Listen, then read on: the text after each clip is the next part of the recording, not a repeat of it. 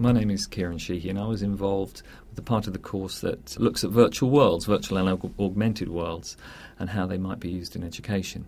I have a long standing interest in this area, partly for, inspired by my work in the field of inclusion and inclusive education, looking at how we can remove barriers that learners face and the way that technology acts upon those barriers to either remove them or increase them. A few years ago, anyone trying to set up a, an educational island within Second Life or any virtual world was seen as quite out of the ordinary. It wasn't the usual thing, and it's certainly what didn't equate with university level education.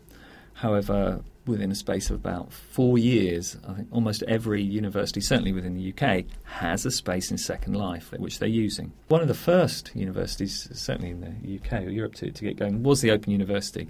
Um, we fired off with the Schome Park project in the, the teen grid, and at the same time, um, we had islands and islands on the main grid. The reason behind our interest in virtual worlds is also to see if we can look at creating a new pedagogy. Very often, people say, "Well, the traditional classroom, which kind of is a long-standing form where we have." walls and desks and tables carries with it a particular way of thinking about how children learn. Now, with virtual worlds, we have the opportunity to look at that anew, to try out different ways of doing things. And the Schome Park project was one way of researching that aspect. What could happen? Were there new ways in which we could teach and new ways in which we could learn?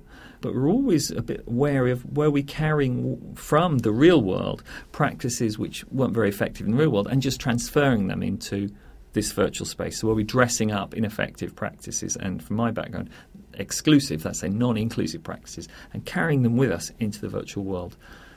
The sorts of people who came into Schome Park were people who had access to good computers at home, so that ruled out quite a few people.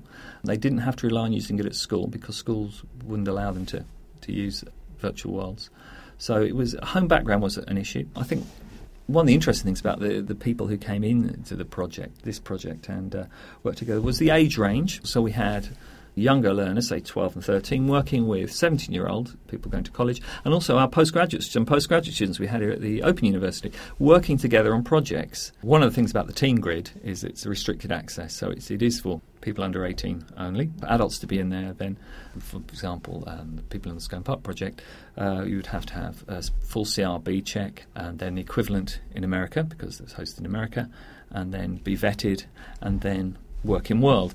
In, in, addition to that, we had uh, report abuse buttons. So if anything went on, in terms of child safety, all conversations were, that we had were logged and recorded, and we knew who was in world all the time.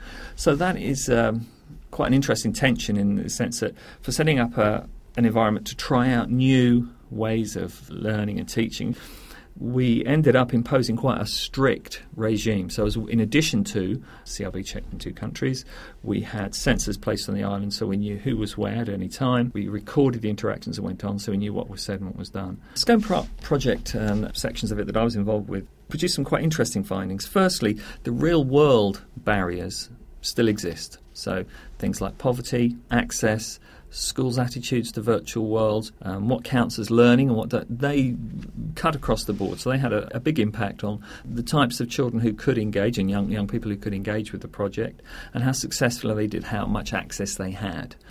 Um, within the actual world itself, however, lots of things came out. One thing that emerged was the, the role of fun in learning. When we interviewed children about, and the young people about what they liked, and here and in other virtual world programs that we've done, they reported that the thing they liked was they found them very enjoyable. All the young people we talked to, all of them, have engaged in some sort of virtual life, either through Second Life, Club Penguin, World of Warcraft, or instant messaging if they weren't in the, the 3D virtual worlds.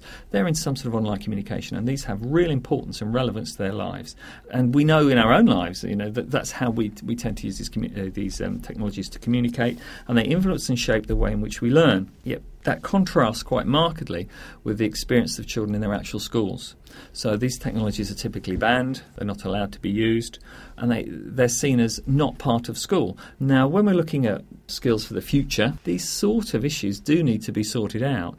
One of the things that comes out of the course as a whole is the impact of different social organisations and different ways of interacting on the way that children think and learn. Now, we have a relatively new phenomenon of virtual worlds. They carry with them an, their own social organisation, they carry with them their own culture, carry with them their own rules and implicit norms about how to behave and what to do.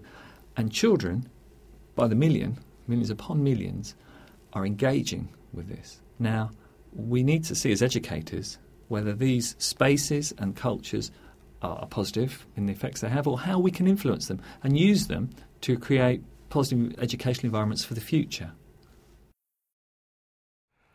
From the Open University. For more information, go to www.open.ac.uk forward slash use.